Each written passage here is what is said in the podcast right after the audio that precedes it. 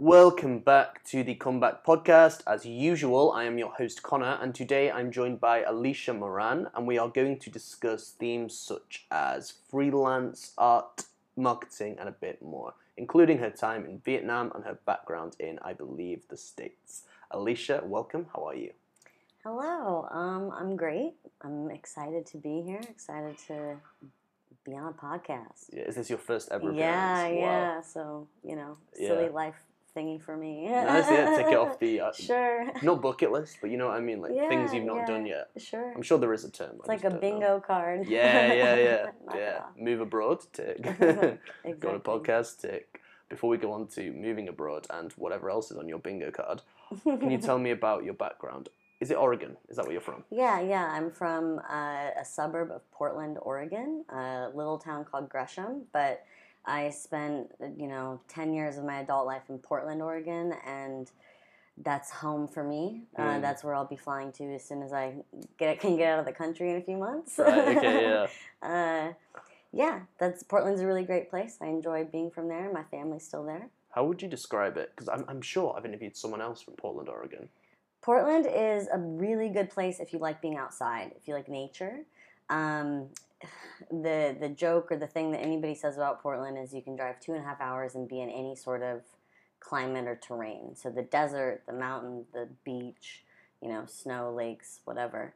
And it's just a really good city for art and food and, music and dancing. And, it's a really great place. It's a, food truck mecca, if you will.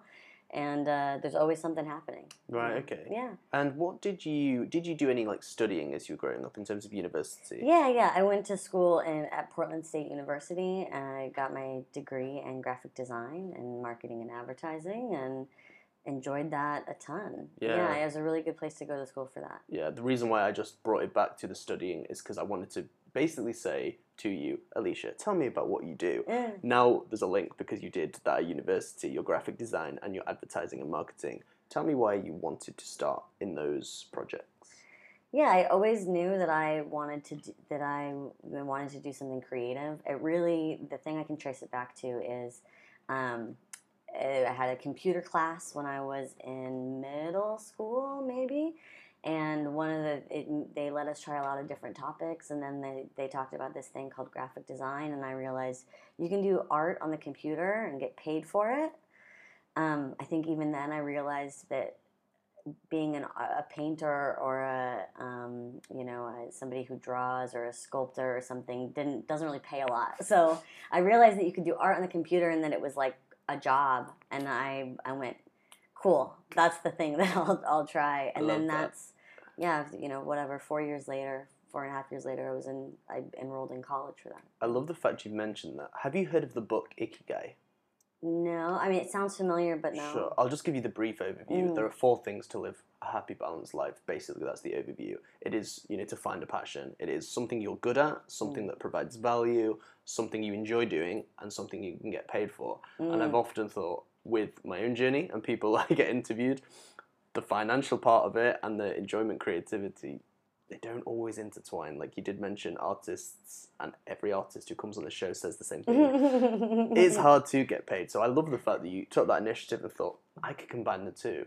I can go from kind of this artistic sense, bring it into design for a computer and make it a job. Well, the way it was being presented to me maybe is that this was like a potential career. This is something that people did as a job, and as a whatever it was, 14, 15-year-old, I was like, that's cool. Let's give that a go. And then that just kind of morphed. I don't do that. Well, now I guess I am doing it again. I'm currently doing some freelance jobs, and so I do that around town still. Yeah, I'm going to dive more into the creative side, the artistic side. But can you tell me more about the advertising, the marketing? What exactly is that for someone who is completely unfamiliar? Sure. I'll talk about it in the way of why I found it interesting. My initial thoughts about advertising and marketing are the devil, it's not a really noble sort of thing to go down. But then I then I realized kind of more what it was, and I realized that it's all psychology. And so it's about thinking through the puzzle of how to get, maybe this doesn't debunk the evil part, but it's about thinking through the puzzle of how to get people to see your point of view, or catch on to the thing you're trying to highlight, or make them think something that you want them to think. And when I realized that that's what marketing was, it became really interesting to me. And then, of course, the advertising side was, I could still use that to do art. I could still be in a creative role, even if it was working for some whatever, fill in the blank company. Right, I see. Yeah, I like the fact you mentioned that, about the marketing and the psychology, because I'm the same. If you said to me a few years ago, advertising, marketing, my brain just goes blank. I just think boring. Yeah. But now that you've mentioned the psychology, and since I've read books on it, and it's made sense of like why people choose red because it's more appealing, etc. I think, God, this is actually going back to human relations. Like, human relations seems to be at the core of almost everything. The number one part of marketing is communication, and communication includes all things of visual communication, auditory communication, body language, tone, like everything, It's just things that you don't think are part of communication. The lighting in the room, in the frame, if you will. Yeah, it's a good analogy after what we've done just here, for preparation for the future. Yeah. It's also, it also touches upon a concept I've been looking at recently to do with empathy, where is seeing something from someone else's point of view, and advertising and marketing really seem to strike that chord as well. That's what they're trying to do. I mean, so advertising and marketing, I mean, you can break it up. One is more like, for profit, and one is the like art or science of how to do it. But where was I going with that? One was the art, one was the science. So you can break it down. Yeah. The part that people don't see, or the part that they don't know about is, or it isn't the sexy part, is that it's mostly research. Like, the 75% of roles in advertising industry and the marketing industry, I think as a whole, like the grand majority, I don't know what the number is research. And then there's a few people that do creative, and then there's people who test that stuff out, but it's research. And so it's the science of it. Yeah, for sure. Yeah. Yeah, I was recommended the book Influence by Robert. His surname begins with a C. And I thought it would be quite an interesting look into it, but instead it was case study after case study after case study. And it hit me, this job really is just research. A lot of research into what people want. Like, a lot to really get the fine details correct, and then putting it out there. And I mean, that's something that I kind of learned along the way, right? I mentioned that the reason I kind of even went down that path was I thought it is a way to combine a creative role and hopefully some more cash, right? But when I realized that even if you are in a creative position in that sort of field, you are in a tiny little box, producing something that fulfills a bunch of research that people put time into, and a lot of the time, a lot of money into.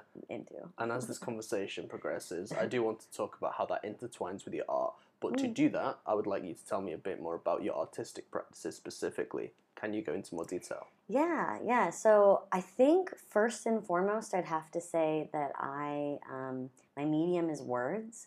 I think I still stutter a little bit when I say that I'm a poet, but I am.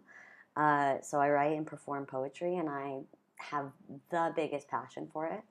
I also paint and draw, and then have done digital arts for forever, but mostly writing. So I've been writing forever, and I did some performances back in Portland, just a few little things, but. Doing it here now again in Saigon, and really excited about it. Right, okay. I've not actually heard of any spoken poetry here. I've seen art, I've seen music and sport, but not spoken poetry. Yeah, and I mean, there's a void, definitely, with, the fact that many of our comrades have flown recently. There's a void and there's not a lot of events happening. There was some events that would combine music and poetry, and usually they would just be the two together. And there'd be a few around town. There is, you know, some writing groups and communities and stuff that would do it, but there needs to be more. Yeah, absolutely. There needs to be more. And on that topic, there's going to be another one. There's going to be Show and Tell number 2. On February 26th, Saturday night at 7 p.m. And it's going to be it's an originals only art recital. So we'll have a lineup of performers as well as visual arts on display. So the space will be hung like a gallery. Yeah. Yeah, I saw that actually. Soma Saigon. At Soma, yeah. If I am in the city at that weekend, so you can expect me to pop in. And I'm excited to hear more about that specifically. So you said that's the second one. What was the first one? The first one happened on December 4th, I believe. It was at Soma, just like this one. And it was, if I do say so myself, a smash success. It was a really packed out night, and it was the same sort of format. It was we had a set lineup of performers, music, poetry, capoeira, kind of demonstration, performance, history sort of thing, some comedy, and that was kind of all the categories. And so there's a few of that. We had seven performers. I can't remember off the top of my head, and we had maybe 8 or 9 visual artists that had ceramics work and paint and some drawings. It was really good. So Soma asked me back to do it again, and we're going to do it again in 2 Saturdays, February 26th, 7 p.m. Awesome. And it was your idea to do the first one. Yeah. So this is my event. I'm the organizer. This is my brainchild. It's something I actually thought of and had planned before the lockdowns. And so it was going to happen originally in May. And then, you know, everybody got locked up, and then we tried again, and it finally happened in December, and it was better than I could have expected. So the idea of it is that it's a nicer than an open mic, and it's a night for people to go and show off what they make. So we give them a captive kind of quiet audience that understands that this is performances that they get to come watch. These are special little snippets, and then, you know, and then they can go off and have their chat later. But it's been really wonderful, and I'm so excited. I'll be performing some poetry again, and I'm so excited to perform again and incorporating some music this time, so doing some new stuff. Yeah. Excellent. It's going to be really cool. This is the sort of thing where I try to use it as a thing to inspire the performers to do something new, to make something new, as like, you know, here's a goal or a target to, like, show off this new thing you made. Yeah, I love the variety. Like, we mentioned the comedy, the spoken word, etc. And it made me think of the attitudes towards the arts that, if they're not already changing, they should. For example, 2 years ago, we know what happened, this worldwide pandemic. And then I think everyone really was struck at how much they appreciate the arts. You know, when you can't go to the theatre or can't go to a sporting event, or you can't, and the only thing you can do is watch Netflix. If you take all that away, you're screwed, you know? And before that, I feel like it was often scoffed at, like, oh, you're studying theatre or art, what, get a real job, you know what I mean? And now people are starting to think, okay, we need this art, you know what I mean? It's essential. It's absolutely vital. And that's when I said that there was a void earlier, I really meant it. I think that people want to go listen to live music and live performance and people, you know, practicing joy and creation and play. Yeah. So this is a celebration of that. And we mentioned the something new aspect, where you'd encourage people to do something new. Yeah. Why specifically say something new rather than their preferred spoken poetry or comedy? Like, why do you think the novelty is important? Well, the first thing is that it's original, right? So you had to have done it yourself. The other nights are for covers, not this night. And if you've done something new and you've performed it a couple months ago at a different show, or maybe a couple times, it doesn't have the same oomph. I mean, you've done it. You've kind of nailed it. You've put it in your bag. So as a poet, for me, I know I always want to be giving something new, because there's going to be people that came to the last one that come to the next one. I feel like I can, you know, show some new stuff, right? There's been months in between. Yeah, of course. Yeah, nice. And it's a really nice, it's a great motivator. It's a really good motivator to be like, yeah, I want to show off something new that I just made, something fresh. How do you get over maybe like first time anxiety? Because if you try anything new, like the first time you're always worried. How do you make that step of, I guess, just doing it? Yeah. I mean, that is the ultimate question, right? Yeah. For me, there's two parts. One is that I allow myself, prepare myself, that I'm gonna do it wrong, and then that's totally acceptable and expected, and not in a way of I'm already gonna fail, so I can just let it be shite. Can I curse away? Curse away, Alicia. Do you want me to curse? Yeah. So that's one, releasing myself of any sort of expectation of like it has to be anything. That's one, and then the second is just simply just do it. So it's not like okay, I'll do it tonight after. It's like I have 10 minutes right now. Try. Do the first mark if it's a painting technique or if it's whatever. Just do it literally right now. Because I don't know about you, but for my brain, often if I don't do it right now, yep. It will float away and disappear. Are you familiar with Mel Robbins? Yeah, I think she's kind of, I don't actually know her role, but I guess she's in like the self-help community. And usually I find that quite cheesy. Okay. But she has a 5-4-3-2-1 rule. Okay. Which as you do it, say if you have a decision to make. Yeah. 5-4-3-2-1. The backwards means that you're about to do something, so you've trained your brain to do it rather than 1, 2, 3, 4, 5, and then you just do it. Yeah. And rather than I am the chief procrastinator, Alicia. Got it. I mean, if for example something needed to be done at 6 p.m, it can be 3 months, years even later, and I'm still like, oh, I'll do it one day. One day never comes. Just do a really good piece of advice, I think, which I found is do the smallest possible thing right now. To help you get to that next step. Yes. And just keep doing those tiny, tiny things over time, compound them, and you'll get somewhere. It's all about the baby steps. The baby steps, absolutely. It's all about the And it kills the overthinking. Steps, yeah. Like, I can imagine if you said to me, Connor, in 2 weeks, come and do some comedy, I'd be like, yeah, sure, okay, I'll write routines. I wouldn't do jack shit. Yeah. But if you said, Connor, there's an audience there in 15 minutes, think of comedy, I'd think, shit. Yeah. I'd get to work. So sometimes it can be a nice pressure. Yeah, because, well, we all, as a human thing, we adapt to the time that is given to us. That is just, and then I think maybe perhaps some other scale of how mentally stable you are is like how much of that time you use effectively, right? Versus like maybe it's the last 4 hours like me, or like you have 2 weeks and you use 2 weeks. Yeah. That's why I feel like deadlines, you might have a different view. I feel like deadlines are important, or it's essential. Yeah, it's essential. It's absolutely mission critical. You have to. You asked a question earlier about, how do you just that fear of doing it the first time? The answer to that question is teeny tiny baby steps.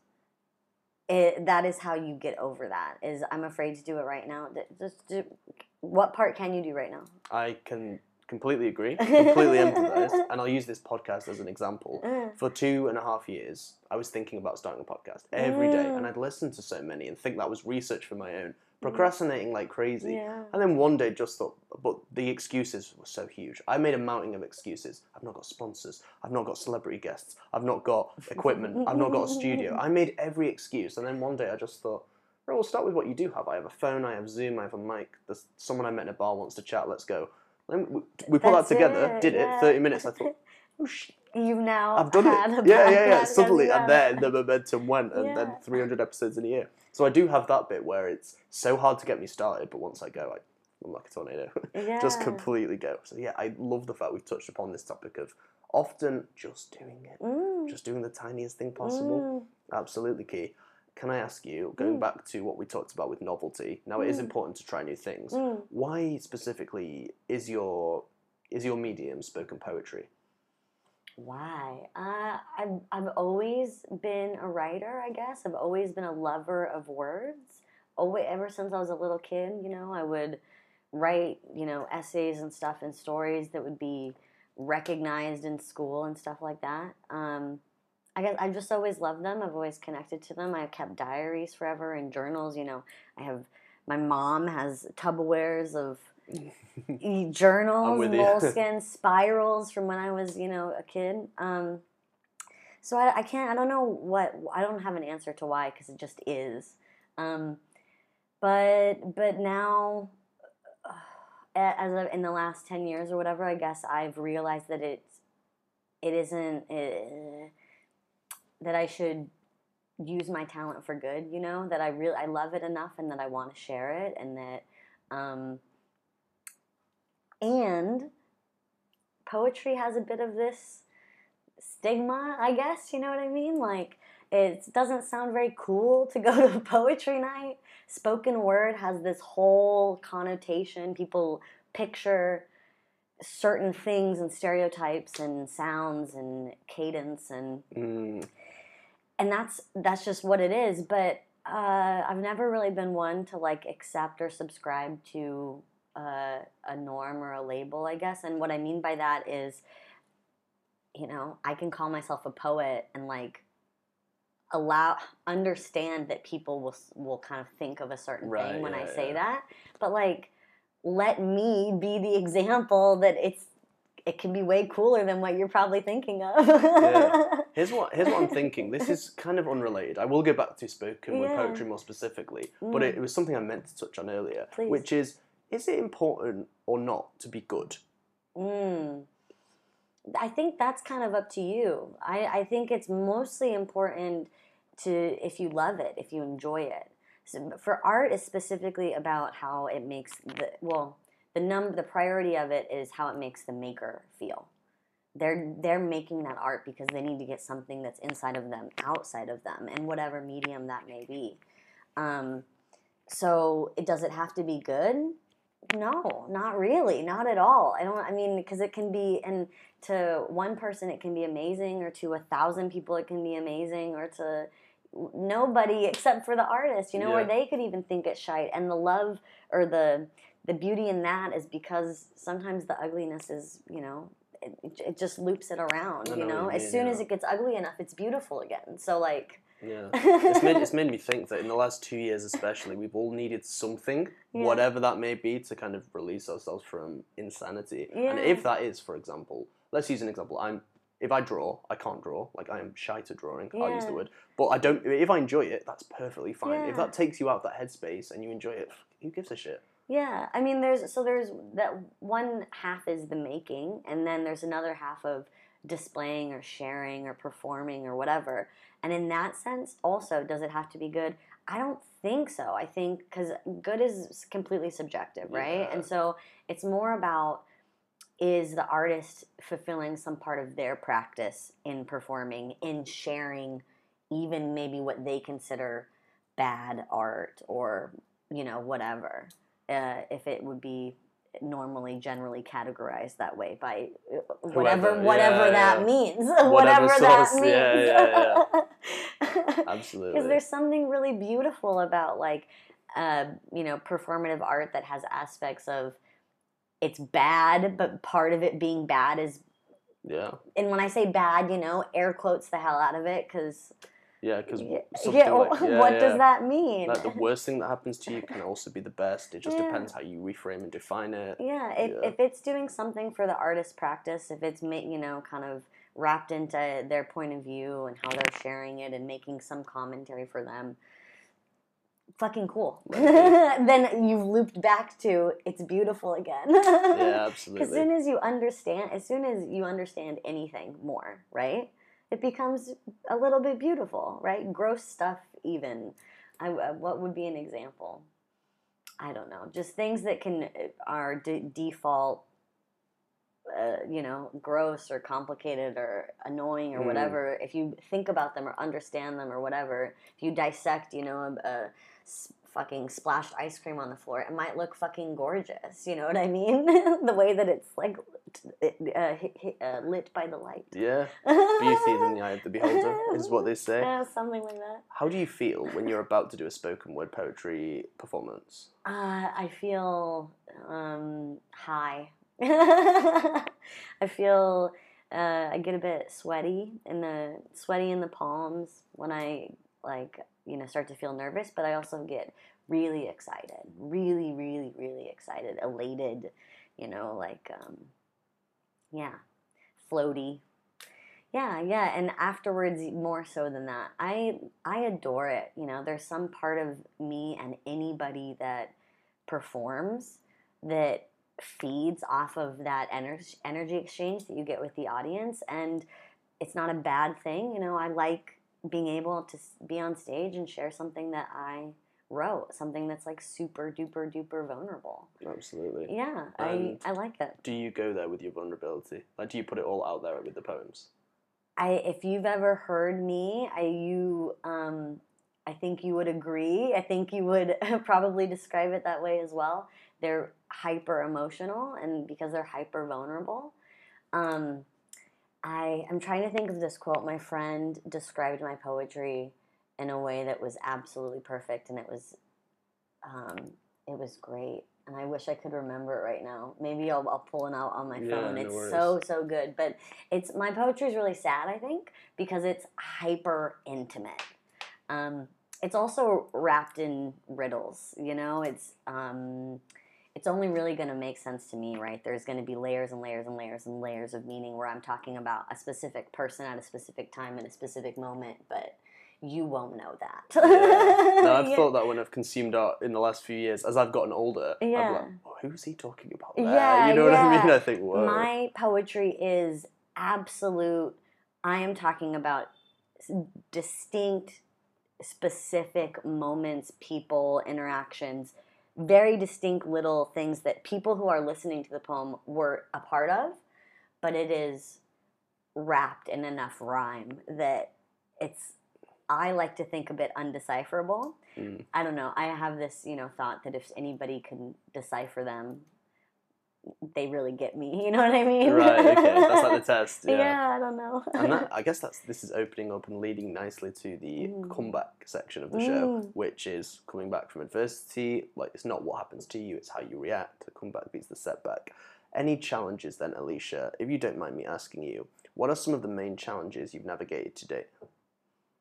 This could be personal, professional, whatever comes to mind. Main challenges.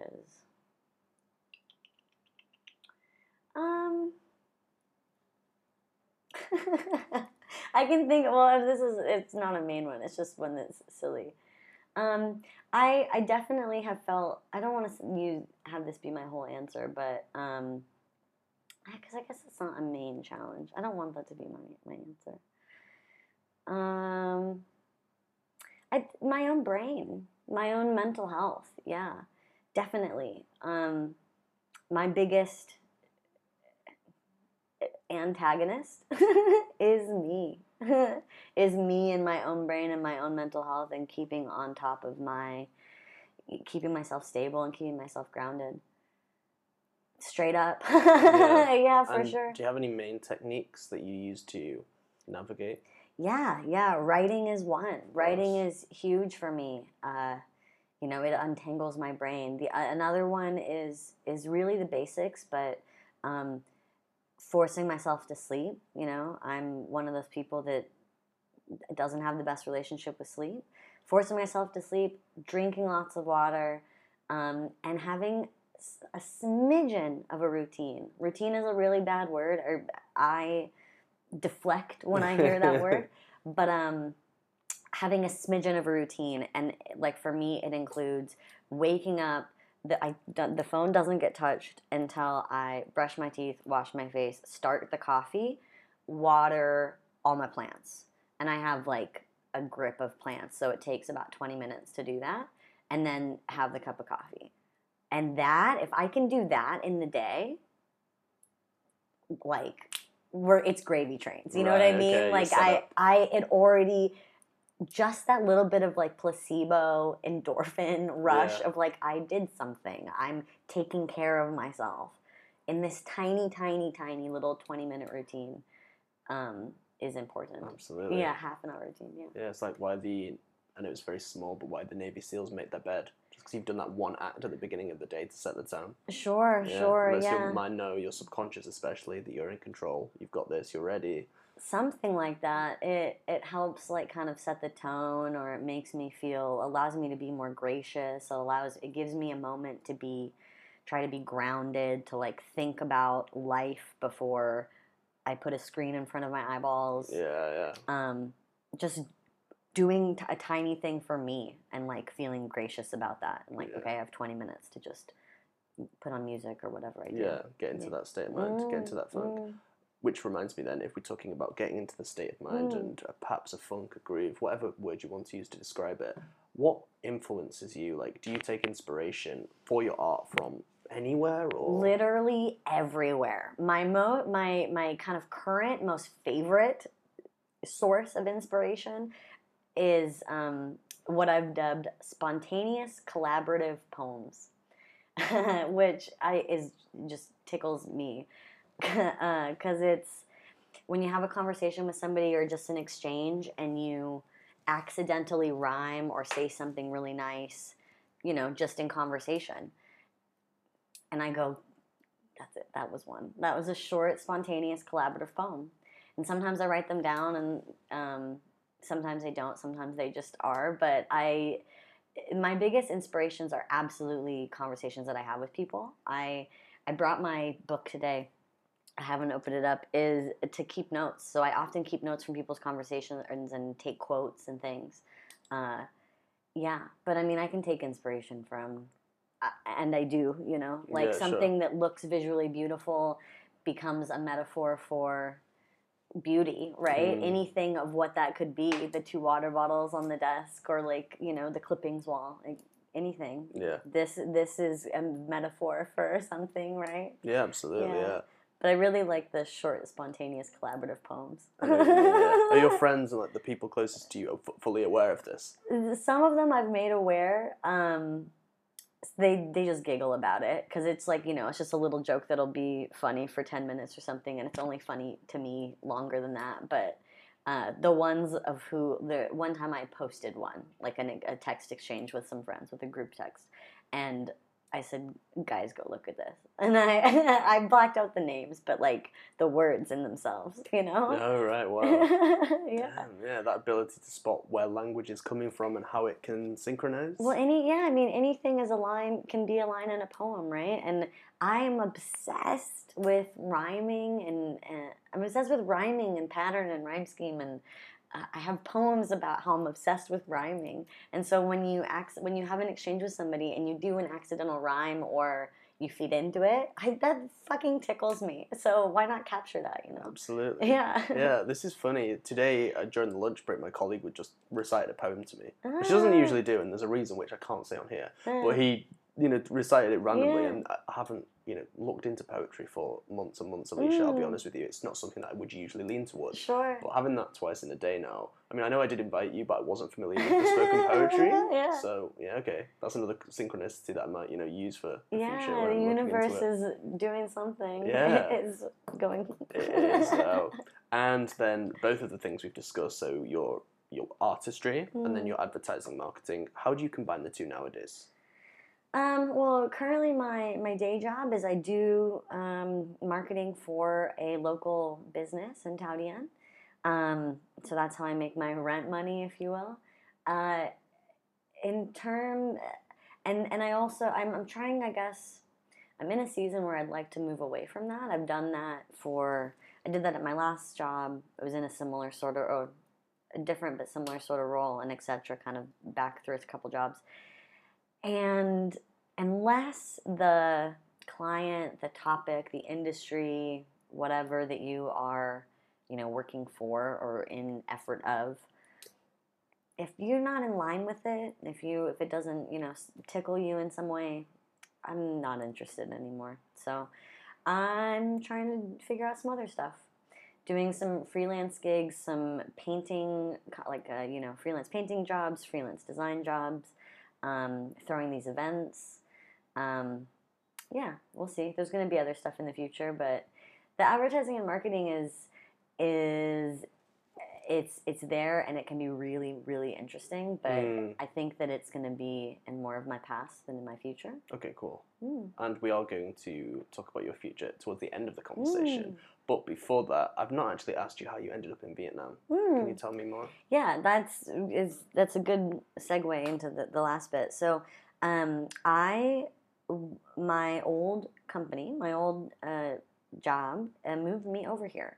So I had a job. I was working for a software company in Portland, Oregon, and running a software team for them and doing project management. And they announced that they wanted to open an office in Ho Chi Minh City.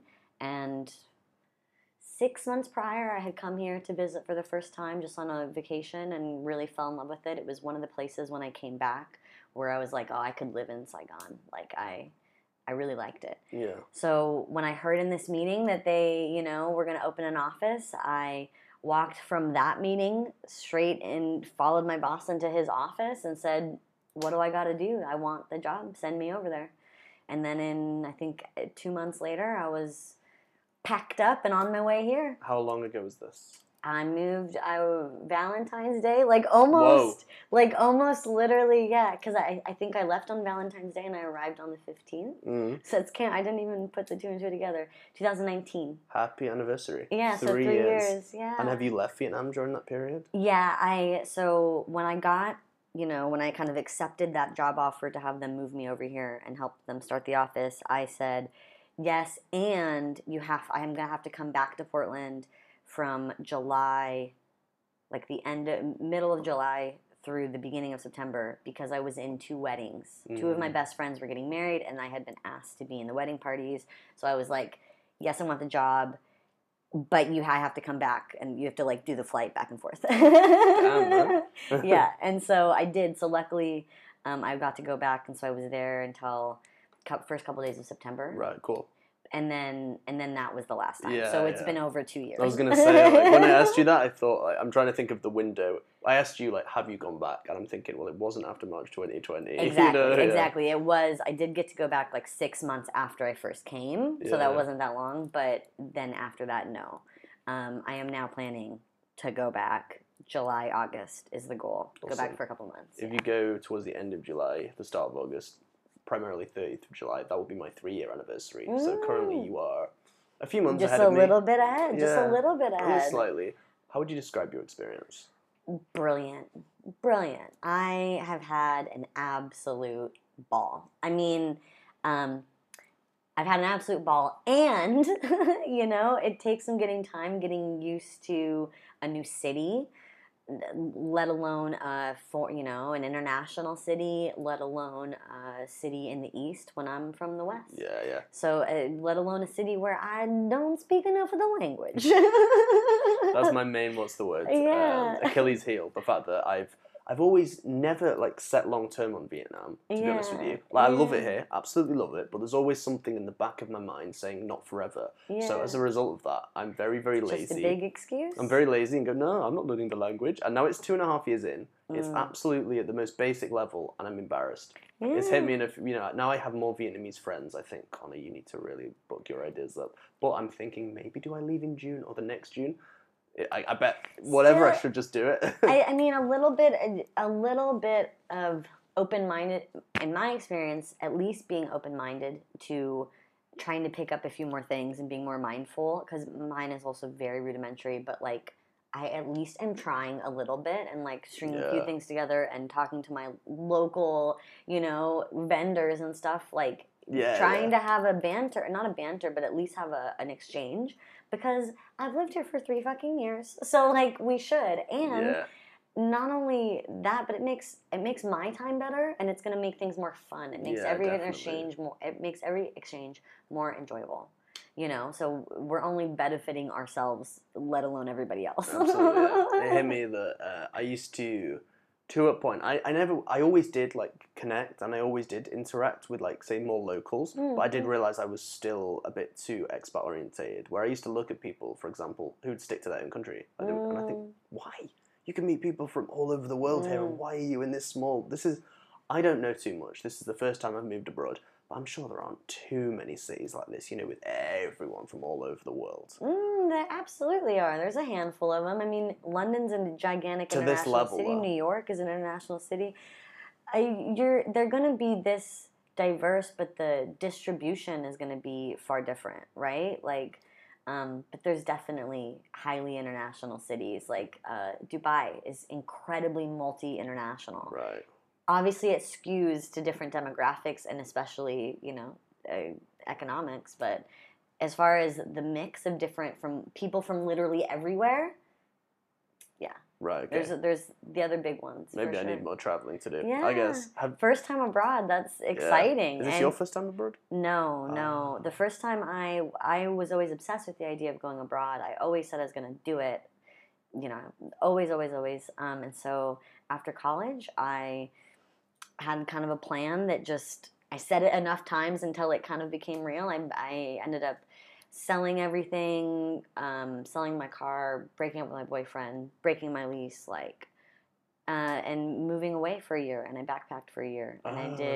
And it was split up a little funny. I did 4 months in Brazil, 6 months in Europe, and then another 2 months in Brazil. That sounds, oh, wow. Yeah, wow. My mom is from Brazil. Right, that makes sense. That's why I have family there, so I was spending time with them. And then backpacking in Europe and Western Europe and the UK. Yeah, see, I haven't really done backpacking. I've been abroad as into visit countries, but never to live. And then, you know, but these were all in Europe. And then just when I was 21, took the deep end and was like, let's move to Vietnam, other side of the world. And yeah, I feel like if I've done 2.5 years here, I should be okay. But then other cultures will bring other challenges as well. Absolutely, of course.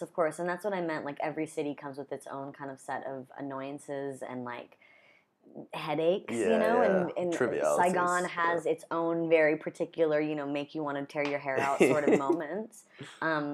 And every city will have its own brand of that. Yeah, but there is very real, I believe, mission critical learning from taking yourself out of a comfortable environment and putting yourself in a challenging environment. And whether that be in a different country than your own, or a place that they don't speak the same language, or a place where you don't have friends or anything, but just challenging yourself to do something else. I mean, it's immense. I feel like you can almost tell people who have never been through those sorts of experiences, because you have to be radically self-reliant, and compassionate and graceful to yourself at the same time, because shit will get hard and annoying and frustrating.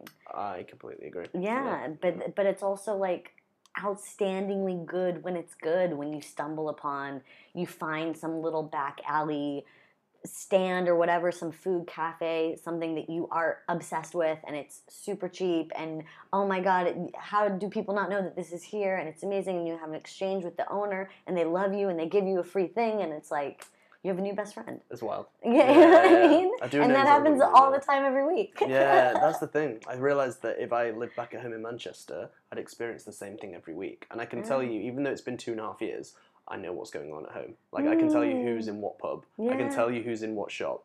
And that's where I'm thinking, I come here, something different's going to happen every week. Not always going to like it, but, it's not my country, it's not my city. Get used to it. So having that mindset, is pretty handy, knowing that you are in this midst of change, but it's still wonderful to experience. Yeah, I mean, it's a huge, huge adventure, because you're meeting new people.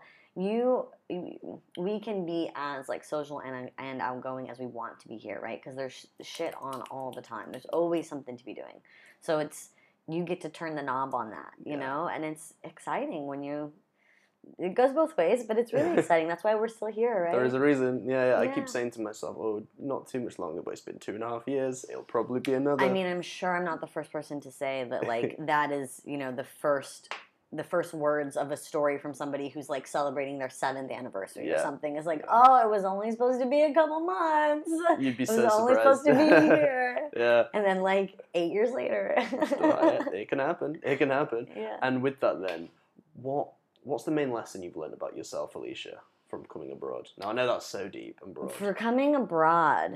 Yeah, Vietnam specifically. The biggest lesson that I got here, it was patience, or re-lesson or reminder or whatever. But the biggest thing was patience and to trust my gut. And those sound like such simple things, but you know, when you have a brain that is working against you a lot and going 1,000 miles a minute, patience and letting things go and like letting things kind of roll off of you, right? So if you own a motorbike in Saigon and you drive, there are a handful of issues that come with that all the time. But if you let those things ruin your day or be like even annoying, it's unnecessary. Yeah. Like it can be annoying, or it can just be, okay, I'll just have a cigarette. Yeah. Or it looks like I'll have a coffee now, no problem. Yeah. It's one that at the start I remember I'd get stuck on the side of the road because it'd be lashing it down, you know, the monsoons. Yeah. And then I'd think, oh, this is a pain, and I think, got a choice now. I can either moan and whinge for the next 15 minutes. That's not going to change the weather in Asia. Said, you know what I mean? Just sit there and enjoy it. The weather. I will be in a different, you know, part of the world one day, and I'll think, yeah, the weather won't change. You take out your book. I am. I'm gonna quote you on that if you don't mind. Oh, I would be honoured. Yeah. I would be honoured. You have to take any of them. As you can see, I like to journal. It's good. Yeah. It was nice to remember that this is almost the anniversary of me coming here 3 years. Yeah. Are you quite introspective, would you say? Definitely. Yeah. Definitely. I mean, I think one thing at a time. Yeah, I will let you write, don't worry. Okay, perfect. I think I'm incredibly introspective. I think that I'm incredibly outgoing and extroverted, but in terms of which one skews more, introspective. I mean, my brain is, I'm overthinking and like untangling and retangling things all the time, over and over and over and over again. Yeah, I'm very similar. And I guess we are coming towards the end of the like Vietnam chat, and I do have Vietnamese quick fire questions that I ask every guest towards the end. Great, so okay. They're coming up. Yeah. But I guess, you know, coming to the end, Alicia, what would you like to achieve going forward then? I know that you're perhaps wrapping up your Vietnam journey. This can be related to your marketing or your freelance or your spoken word poetry, your travel, whatever you wish. What would you like to achieve perhaps a year from now? It's definitely time to make the next step in my career or career journey, if you will, or, you know, however, whatever that path is going to look like. I have been afforded a lot of time and space and mentally and physically here because of how, you know, because all the reasons Vietnam is wonderful and it's easy to live here. But it's definitely time to kind of make the next move in terms of what I'm going to do long term. So whether that means a program somewhere or not being in Vietnam anymore or doing some of the things I'm doing here on a larger scale, it could be any of those. I need to figure that out. Okay, I love it. Yeah. Alicia, I've loved this, but before we wrap up, Vietnam quickfires, are you ready? Yes. The last thing I want to say is, if you're available, February 26th, 7 p.m., Saturday night, come out to Soma for some original art, for poetry, music, comedy, some movement, visual arts. It's going to be a really fun night. It's a free event. You don't want to miss it. Love the plug. Boom. Mic drop. Okay, let's go. Boom. Questions. Number one, if you could change one thing about Vietnam, what would it be? This is something we've alluded to. Yeah. Change one thing? Yeah. Oh, I love all the things here. I guess less smoking. Because, like, everybody smokes. Including me. I am, you know, enjoy a little bit, but too much. Right, okay. Less. I thought you were going to say traffic pollution, because most guests say that. No, I mean, but part of being in Saigon and part of Vietnam is the driving. I mean, like, my favorite thing in the city is my fucking motorcycle, you know? Same, like, that's part of it here. Of course I want less pollution, but we got to figure that out worldwide, not just in Saigon. Very good answer. Very good answer. You're good at this podcasting, so come on, more. Number two. It's if you could live in one place in Vietnam that's not Saigon, where would you live and why? That's not Saigon. I am really interested to spend more time in Hanoi, as I've only spent like handfuls of time there. I just because I visited recently, I'll say I just visited Hue recently for the first time, and it was amazing. I'm not even really a big, like, I like old shit, and I like ruins and monuments and mausoleums and palaces and this and that, but like Hue was really fucking cool. I dug the vibe a lot. And another one is Quy Nhon. Quy Nhon. Yeah. I'm sure I'm not saying that right, but it's on the coast, and that place is superb. Chef's kiss. It's lovely, right? Yeah. Final question. If you could take one celebrity, famous, public figure, bring them to Saigon, Vietnam for a day, who would you bring, and what would you do with them? Oh, jeez. And what would I do with them? Well, as in, you know, do you go to Soma? Yeah. Do you go to a coffee shop? Ooh. Okay, if I could bring somebody here, like, for whatever reason, maybe I would bring in, like, a really good DJ. Like, and fly them in for a party and throw a party and have an event. Which DJ we talking? Oh, gosh. Honestly, maybe some of my favorites from home. Some, like, small Portland time people. Cool. Yeah, maybe double duty. I get to see them, too. All right, cool. But, yeah, like an international name would be really fun to bring in, like Bob Moses or... Right, yeah. Solomon or some shit. I know Oliver Heldens was here like 2 years ago. Yeah, Revolution, and for some reason that day I didn't go. I'm a bit annoyed now because, you know, music stopped after that. Yeah. And I've not seen a live gig since a long time. I had tickets to see Green Day in Bangkok in March 2020, so guess what, that didn't happen. Are they still doing the this tour? American Idiot? No. But no. I thought they just did it. Oh, they did it a couple times. Not American. They had their last album was Father of All Motherfuckers, and it's got the American Idiot logo on the thing, but it's got a unicorn, and I don't know what they're doing in the studio, but they've kind of mixed it all up a bit. But, never mind. No worries. Alicia, I feel like you've given your final message with the plug, or do you have one final thing? Yeah, no. The message is the plug. I'd love for people to come out and enjoy.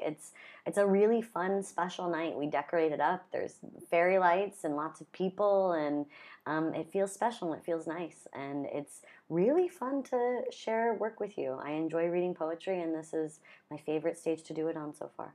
Excellent. So, yeah. Thanks for having me. This is a lot of fun. I've really enjoyed it. And in the future, you're always welcome back, you know, before you leave Vietnam. Be great to have around too. Fantastic. I'll come plug the next event. Yeah. Hopefully it's bigger.